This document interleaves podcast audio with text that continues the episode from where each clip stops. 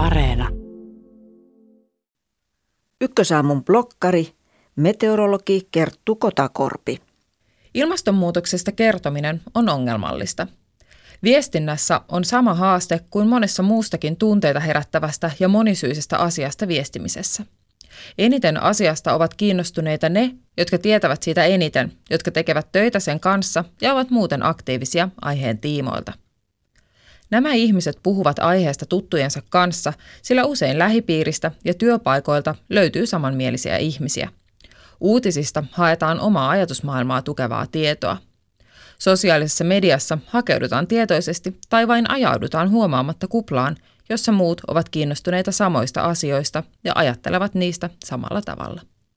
Sitten ovat he, joille aihe on vaikeasti lähestyttävä, jopa luontaan työntävä. Ilmastonmuutos on maailmanlaajuinen, ennennäkemättömän laaja ja monitahoinen ongelma, joka koskettaa jo nyt lähes jokaista ihmistä ja kaikkia elämän osa-alueita. Muutokset ovat kiistattomia kaikkialla luonnossa. Konkreettisin esimerkki on luonnon monimuotoisuuden väheneminen, johon toki vaikuttaa muitakin tekijöitä kuin pelkästään ilmastonmuutos. Näitä kahta pidetään yleisesti ihmiskunnan suurimpina uhkina. Nyt varmaan säikytin taas pois monta kuulijaa kertomalla tällaisia ikäviä faktoja. Toivoisin, että näin tärkeä ja kaikkia koskettava asia kuin ilmastonmuutos kiinnostaisi, ja toki se kiinnostaakin monia. Jo kaksi vuotta sitten yli puolet suomalaisista odotti ilmastobarometrin mukaan järeämpää ilmastopolitiikkaa. Neljä viidestä vastaajasta ajatteli asialla olevan kiire. Vastikään Ylen teettämässä Suomalaisten pelot ja haaveet -tutkimuksessa suurin osa vastaajista kantoi huolta ilmastonmuutoksesta.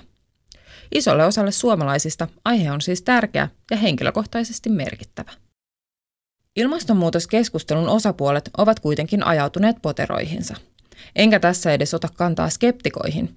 Heidän joukkonsa on pieni, vaikkakin äänekäs, enkä pidä heidän esiin nostamistaan asian kannalta oleellisena. Puhun isommista ryhmistä, joista toisessa ollaan kiinnostuneita ilmastonmuutoksesta, siitä puhutaan ja luetaan siihen liittyvää uutisointia. Asialla on myös vaikutusta näiden ihmisten tekemiin valintoihin. Sitten on toinen ryhmä, jossa ajatellaan, ettei ilmastonmuutos kiinnosta tai kosketa minua, tai sen ymmärtäminen on liian vaikeaa. Ilmastokeskustelussa on myös äänekäs ryhmä hanakoita kommentoijia. Pahimmillaan heitellään aggressiivisesti ilmaan faktoilta kuulostavia väitteitä, jotka ovat joko epäselviä, epärelevantteja tai yksinkertaisesti totuudenvastaisia. Usein tällainen kommentointi keskittyy ilmastotoimien tai tiedon arvosteluun. Ihmisillä on oikeus kysyä ja keskustelua pitää voida käydä.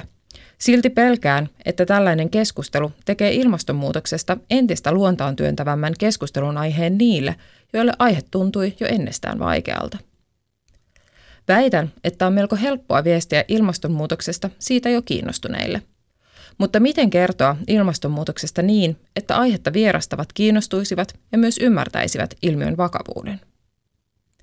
Moni media päätti jo lähes kaksi vuotta sitten käyttää ilmastonmuutoksesta termiä ilmastokriisi korostaakseen asian tärkeyttä.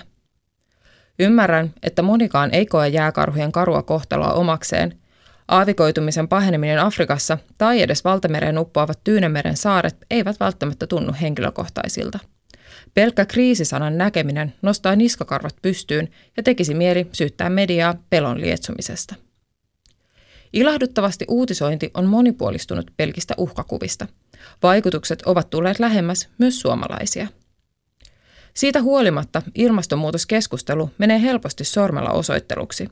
Jopa ilmastoasioista kiinnostuneiden porukassa toisia syytetään fanaattisuudesta ja ekohippeilystä, vaikka tarkoitusperät ja ajatukset isossa kuvassa olisivatkin samat.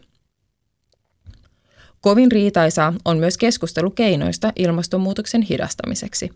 Kenen pitäisi tehdä ja mitä ja kaikkiko nyt kielletään? Kuulostaa ikävältä.